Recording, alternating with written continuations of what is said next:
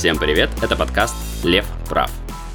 Добрый дайджест на злобу дня, обсуждение того, что за последнее время взволновало меня, а значит и всех вас.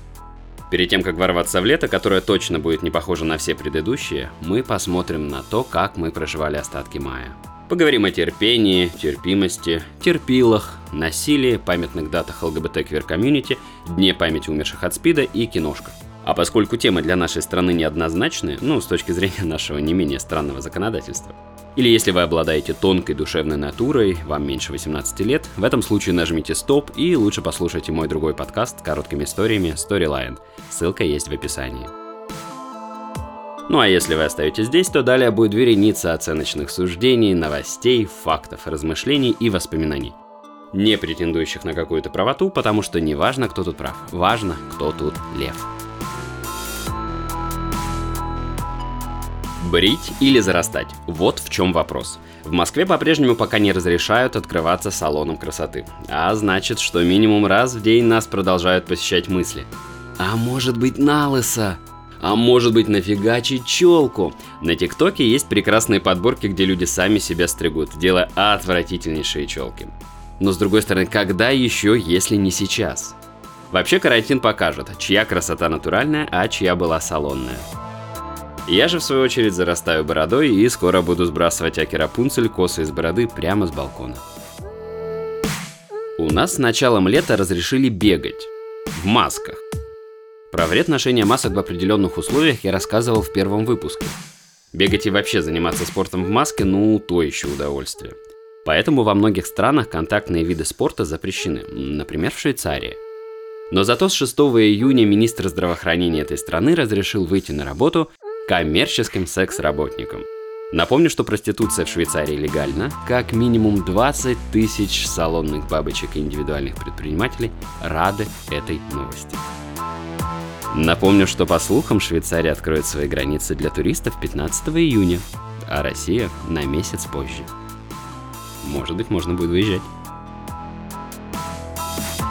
Если вы скучаете по городскому велопрокату и поездкам вдоль набережной, у вас есть, ну вдруг, домашний велотренажер, то новость определенно для вас.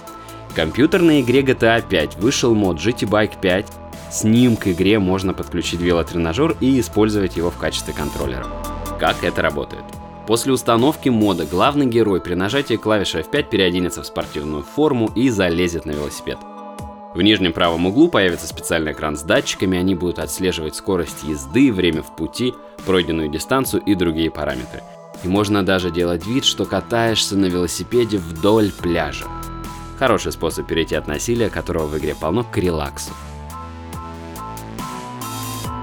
Конец мая принес окончание одной из киноисторий, которую я очень любил. Вышла финальная серия «Как избежать наказания за убийство». Это триллер, драма, история об алкоголизме, токсичных отношениях, насилии и сложной женской судьбе. На случай, если сериал вам не знаком, главную роль там играет потрясающая Виола Дэвис, ну, знакомая нам по оскароносным фильмам «Прислуга» и «Ограды». А за этот сериал она получила статуэтку Эмми в номинации «Лучшая женская роль» и стала при этом первой темнокожей актрисой, выигравшей награду в данной категории. Да, часть сезонов была провальными. Да, у меня есть вопрос к гримерам финальной серии, но не полюбить актерский состав невозможно, в том числе второстепенный. И даже мимолетные камео Фамки Янсен там прекрасны. Что интересно, актрисе очень, ну просто очень идут парики. И только в последнем сезоне она совсем отказалась от них, что только добавило силы внутреннему монологу о том, делает ли окружение, макияж, глаза смотрящих на тебя людей тем, кто ты есть на самом деле. В любом случае, если не смотрели, рекомендую. Ну а если вы уже скучаете, советую сериал про адвокатов и прокуроров For the People для людей. Вообще, сегодня много еще фильмов вспомню, посоветую, в большинстве своем тематических или субкультурных. Забываем про убийства в компьютерных играх и на экране, тем более, что в отличие от виртуального насилия, реальное действительно причиняет вред. Особенно во времена карантина. Так, генеральный секретарь ООН Антонио Гутерриш недавно заявил, «Мы становимся свидетелями ужасающей глобальной вспышки насилия в семьях. И даже наш омбудсмен Татьяна Москалькова наблюдала рост жалоб на домашнее насилие весной в два с половиной раза. Всплеск связан с самой природой домашнего насилия. Оно всегда строится в изоляции, а изоляция в условиях пандемии – ну просто подарок агрессору. Поэтому во всех странах сейчас заговорили о его росте. Ну как везде. По мировому опыту во время любых кризисов насилие растет. А МВД России отчиталось о снижении домашнего насилия в нашей стране. Пау-пау-пау. Просто поразительное проявление терпимости. Полиция-то и раньше далеко не всегда реагировала на бытовое насилие, а на карантине еще больше стали отказываться выезжать. Ну, так говорят общественники. Вообще в нашей стране каждое третье убийство совершается в сфере семейно-бытовых отношений, а насильственные действия в той или иной форме происходят в каждой четвертой семье.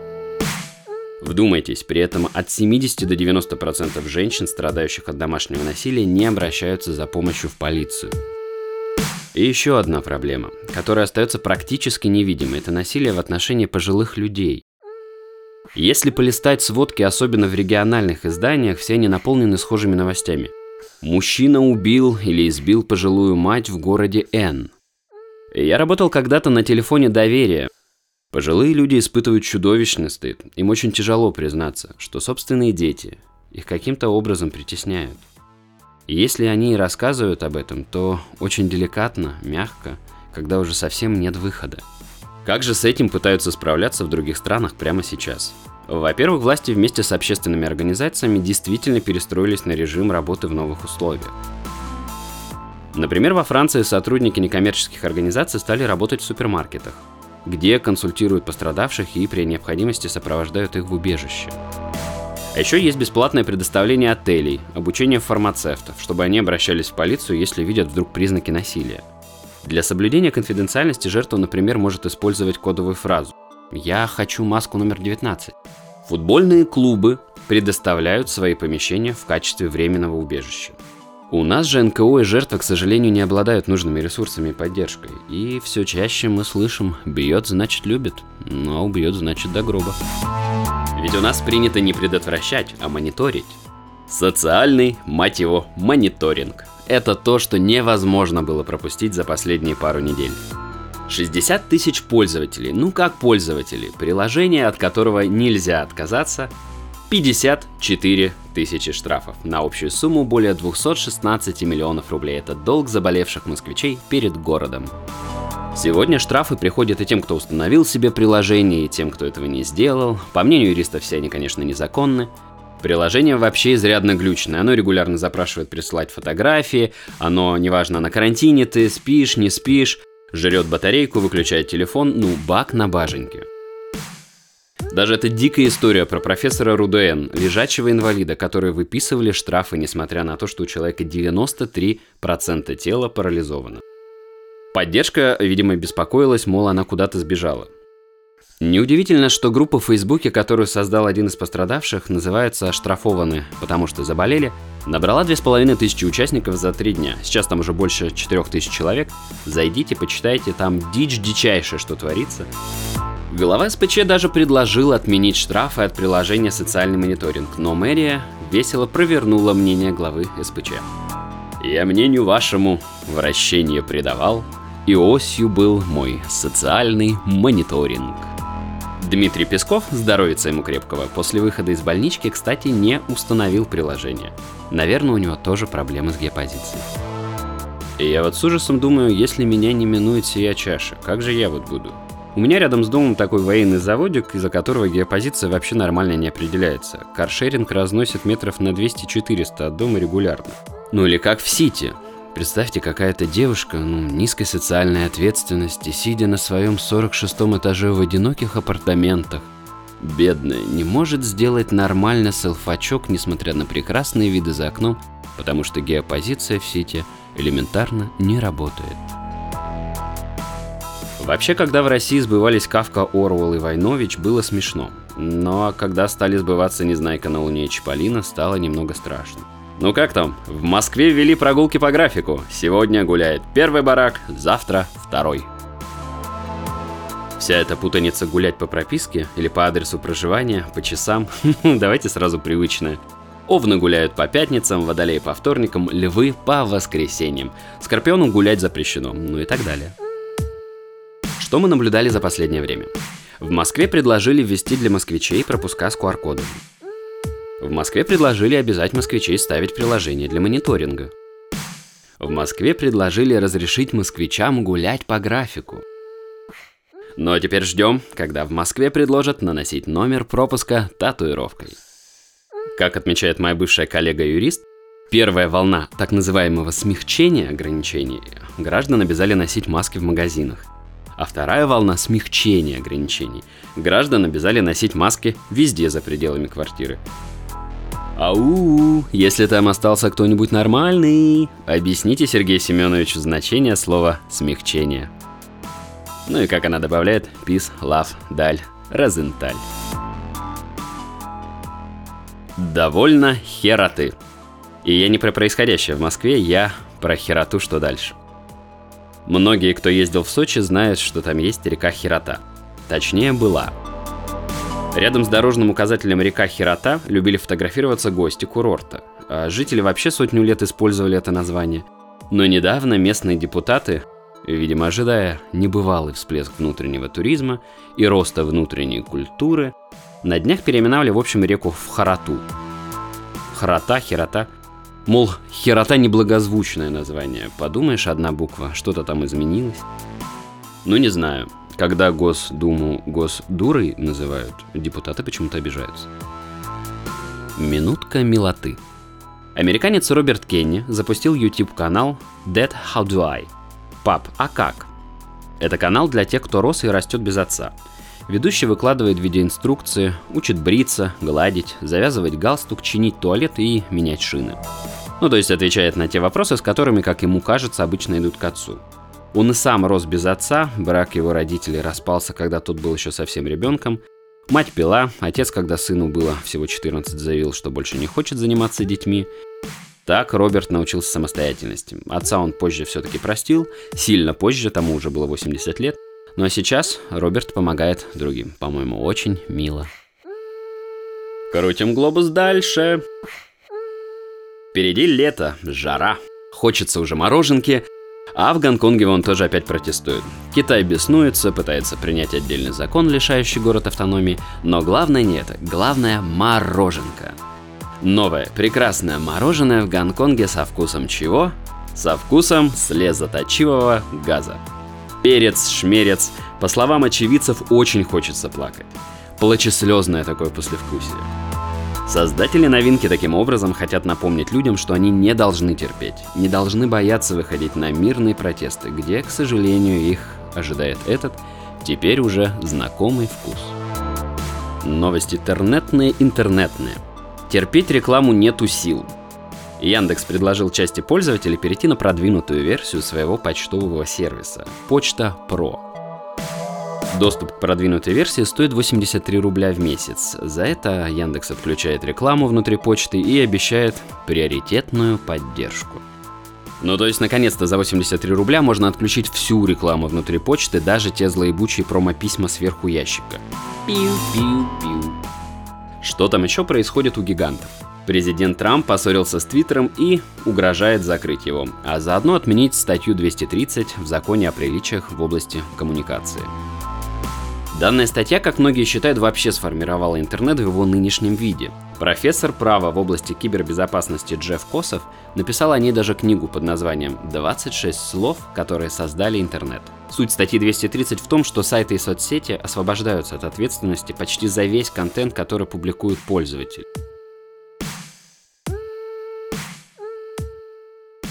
Компания Apple выпустила новые радужные ремешки, вот радость-то, и циферблаты радужные для часов. Как всегда, ничего этого не будет в России. Скрепы, скрепушки надо беречь. У нас вообще очень боятся радуги. Ну, не той, что обычная. Обычная радовала всю вторую половину мая москвичей. Много было прекрасных фоток. А вот ту, что шестицветная – и хотя радужному флагу как ЛГБТ-символу уже более 50 лет, многие до сих пор путаются. Даже сейчас. Даже не в России матушки.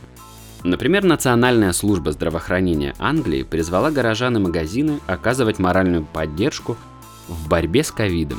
демонстрируя свою солидарность с медиками, используя радужный флаг. Но озлобленные гомофобы громят витрины магазинов, не сильно разбираясь, сколько там 6 или 7 полосок вообще. Изначально во флаге свободы или прайд флаге, который придумал Гилберт Бейкер, было 8 цветов. В 1978 году, это год, когда впервые в Калифорнии открытый гей Харви Милк был избран на политический пост, флаг был придуман для парада гордости – Помимо семи стандартных цветов радуги был восьмой, насыщенно розовый, который в прошлом ассоциировался с розовым треугольником, который нашивали нацисты на робы квир-заключенным, а в переосмыслении этот цвет олицетворял сексуальность.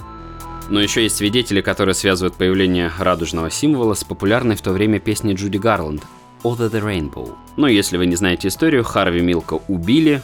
Кстати, за исполнение главной роли Харви Милка Шону Пену в 2008 году дали Оскара то время популярность флага только возросла, но по официальной версии технологические сложности не могли позволить печатать розовый цвет в достаточном объеме. Ну и это еще было очень дорого. А на памятном параде 79 года, чтобы шествие получилось зрелищным, отказались еще от одного цвета. Тогда по три полосы с каждой из сторон проспекта проносили, и в этот момент флаг потерял индиго или голубой. С тех пор шестицветный флаг практически не менялся. Чтобы в сжатые сроки пронаблюдать эволюцию активизма, женского движения, ЛГБТ-активизма, ВИЧ-активизма, крайне рекомендую посмотреть четырехсерийник When We Rise. Когда мы восстанем, драма, показывающая развитие движения за гражданские права, как они вышли на совершенно новый уровень и привели к невероятным успехам современности. В нем можно увидеть хронику событий стоунволлских бунтов 69 года и судьбы таких известных активистов за права гей-меньшинств, как Клифф Джонс, играет его Гай Пирс, Рома Гай в исполнении Мэри Луизы Паркер, ну та, что из косяков. В картине вообще много других звезд. Кэрри Престон, Майкл Кеннет Уильямс, Вупи Голдберг и другие. Сериал охватывает огромный период времени от 1970-х до 2015 года. 17 мая во всем мире отмечают Международный день борьбы с гомофобией и трансофобией. И это отличный повод посмотреть этот сериал или другие киношки. Ну, чтобы у нас не орали пропаганды пропаганды, я попробую вам перечислить скорее несколько интересных фильмов и сериалов на данные темы. Вообще, со времен своей детской любви к радиостанции Европа Плюс, май у меня ассоциировался с киномаем. Поэтому давайте обсудим, что еще можно посмотреть на эту тему. 27 мая запустилась HBO Max, стриминг-платформа, которая планирует конкурировать с Netflix и Amazon. В России крупнейшим поставщиком контента от HBO является медиатека, но HBO это вообще крупники. Там и «Игра престолов», и «Клан Сопрано», «Секс в большом городе» и «Южный парк». Туда же укатят старые выпуски «Друзей». HBO выкупит их обратно у Netflix, плюс скоро покажет новый часовой выпуск «Друзей», снятый спустя 16 лет после окончания сериала. Но в контексте нашего разговора интересно, что ровно через месяц, 30 июня, на этой платформе выйдет документалка «Welcome to Чечня», она расскажет о пытках, убийствах и тяжелой жизни ЛГБТ-квир-людей в Чечне. Трейлер уже доступен в сети.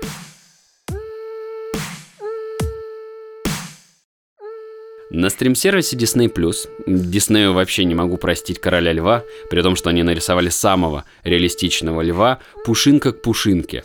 Шорсточка такая и абсолютно отсутствующие половые признаки. Не бугорочка, так в природе не бывает. Но Disney семейная компания.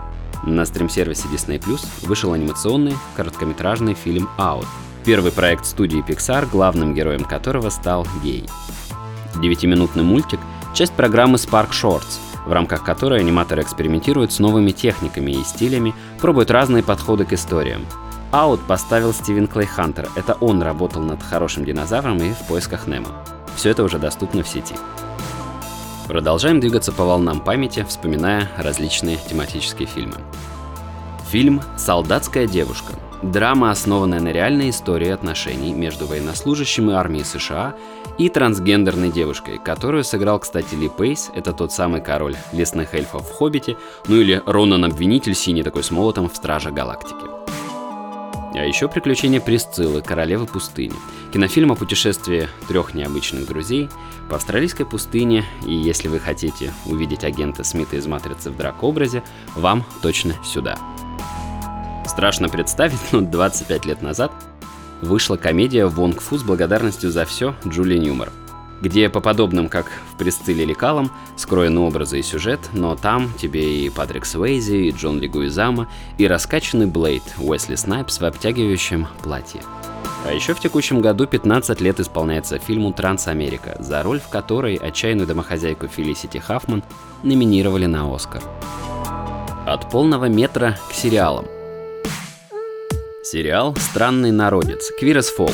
Сериал, который шел с 2000 по 2005, и я говорю об американской версии, которая за основу взяла одноименный британский сериал.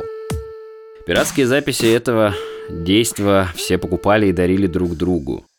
В свое время его даже по слухам собирался купить канал НТВ, но не рискнул, и ночью катил лесбийский Эль World. Побоялись мужских голых задниц на экране, Сейчас, после «Игры престолов» с отрезанными гениталиями, инцестом и насилием, это шоу смотрится скорее как милая версия «Друзей», которую не страшно показать даже родителям. Шоу поднимает разные вопросы – ВИЧ, воспитание детей, суррогатное материнство, принятие и неприятие разными родителями и остается актуальным до сих пор. В медиатеке доступна другая премьера HBO этого года «Мы здесь» шоу, в котором три драгдивы Шенджела, Боб и Эврика колесят по провинциальным городкам, преображают людей, залечивая их душевные раны, мирят семьи. Эдакая присцилла на новый лад. Не самые мои любимые драгдивы, местами нарочитая подача, ну в духе «хочу, как у оперы». Но не отметить нельзя, в том числе и сам факт доступности такого релиза с переводом в нашей стране. На фоне этого лучше посмотреть Netflix и десятисерийник AJ и Королева. Ребенок и мама драг-культуры Ру Пол путешествуют в сторону Техаса. Смешной такой романтичный сериал. И даже не сразу понятно, про преображение кого из героев он на самом деле. И еще об одной дате прошедшего мая. Третье воскресенье мая – это Всемирный день памяти умерших от СПИДа. Первое слово ассоциация с этим днем – квилт. Килт – это традиционное стеганое полотно с лоскутным шитьем и аппликацией. А еще это символ, который шьют родственники, родные и близкие в память о тех, кого уже нет с нами из-за СПИДа. Первая масштабная экспозиция мемориального квилта была выставлена в Большом торговом центре в Вашингтоне, в штате Колумбия, во время национального марша за права лесбиянок и геев. Выставка была размером с футбольное поле и включала более 1900 полотен. Более полумиллиона человек тогда посмотрели «Лоскутное одеяло» за первые два дня.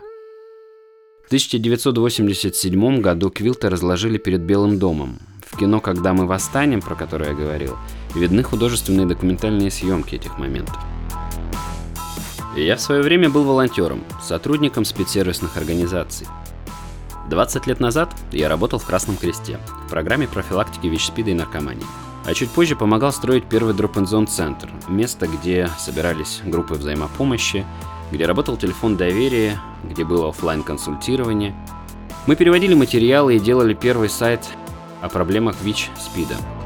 Все это мы делали вместе с легендарным ВИЧ-активистом Колей Недельским. Он был одним из первых 200 человек, кому был поставлен положительный ВИЧ-статус в России.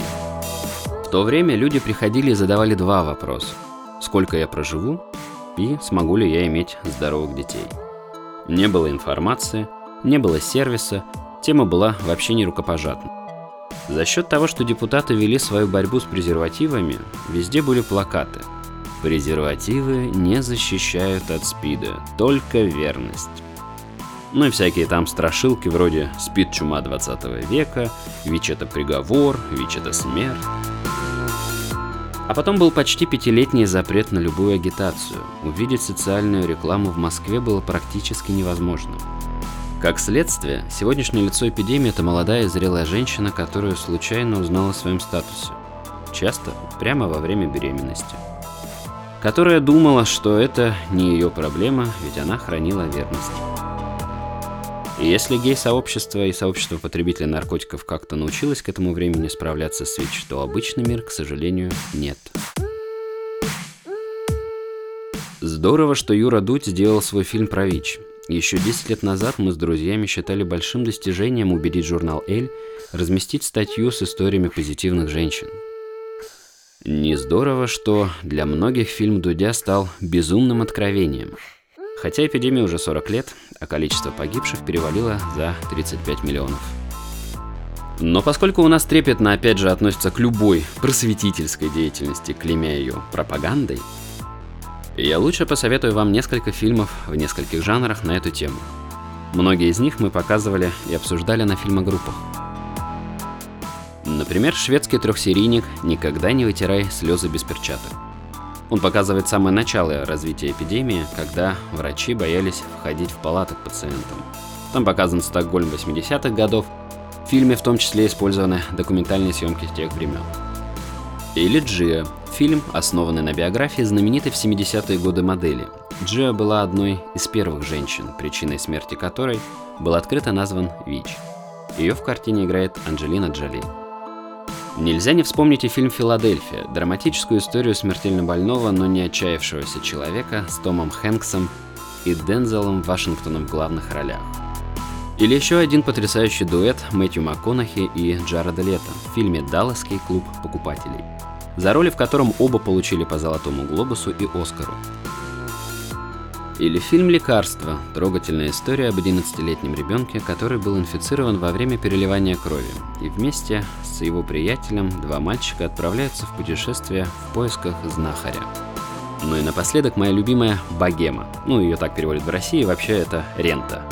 Фильм 2005 года, экранизация одноименного бродвейского мюзикла, который получил Пулицеровскую премию и премию Тони.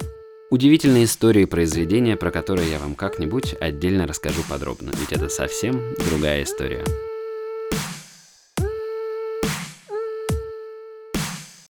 А на сегодня все. Пойду болеть за запуск Крю Драгон Илона Маска. Сейчас опять все будут ржать, что астронавты идут в кирзовых сапогах. Но на самом-то деле наши тоже до корабля добираются на своих двоих, но в скафандре Сокол, например, используются временные сапоги. А скафандр SpaceX отличается от Сокола тем, что в нем нельзя отстегнуть даже шлем и перчатки, не то что сапоги. Испытание пройдет не только новый корабль, но и новая, ну, для американцев, система автоматической стыковки. Таковая, кстати, очень нужна, потому что позволяет попасть на станцию в случае, если предыдущий экипаж уже покинул станцию, например, из-за аварии или при критическом состоянии здоровья космонавта. Сижу и вспоминаю, что в прошлые разы и трансляции глава нашего Роскосмоса господин Рогозин тоже ее смотрел, но она его как-то не впечатлила, эта трансляция. Говорил, что это все обман, белый шум, чтобы выкачивать деньги. Ну что ж, посмотрим, удастся или нет. А самое интересное, что я записываю этот подкаст перед самым повторным стартом. А вы, если слушаете, то уже знаете ответ, получилось или нет. Так что не волнуйтесь, все наши волнения, все мимолетно. Черт, мимолетно не самое, наверное, подходящее слово в текущем контексте. В любом случае, я желаю сохранности экипажу, а если повезет, то и ступени. Она у Маска многоразовая. Все на благо прогресса. Неважно, кто из нас окажется прав, важно, кто из нас окажется лев. Берегите себя и отличного лета.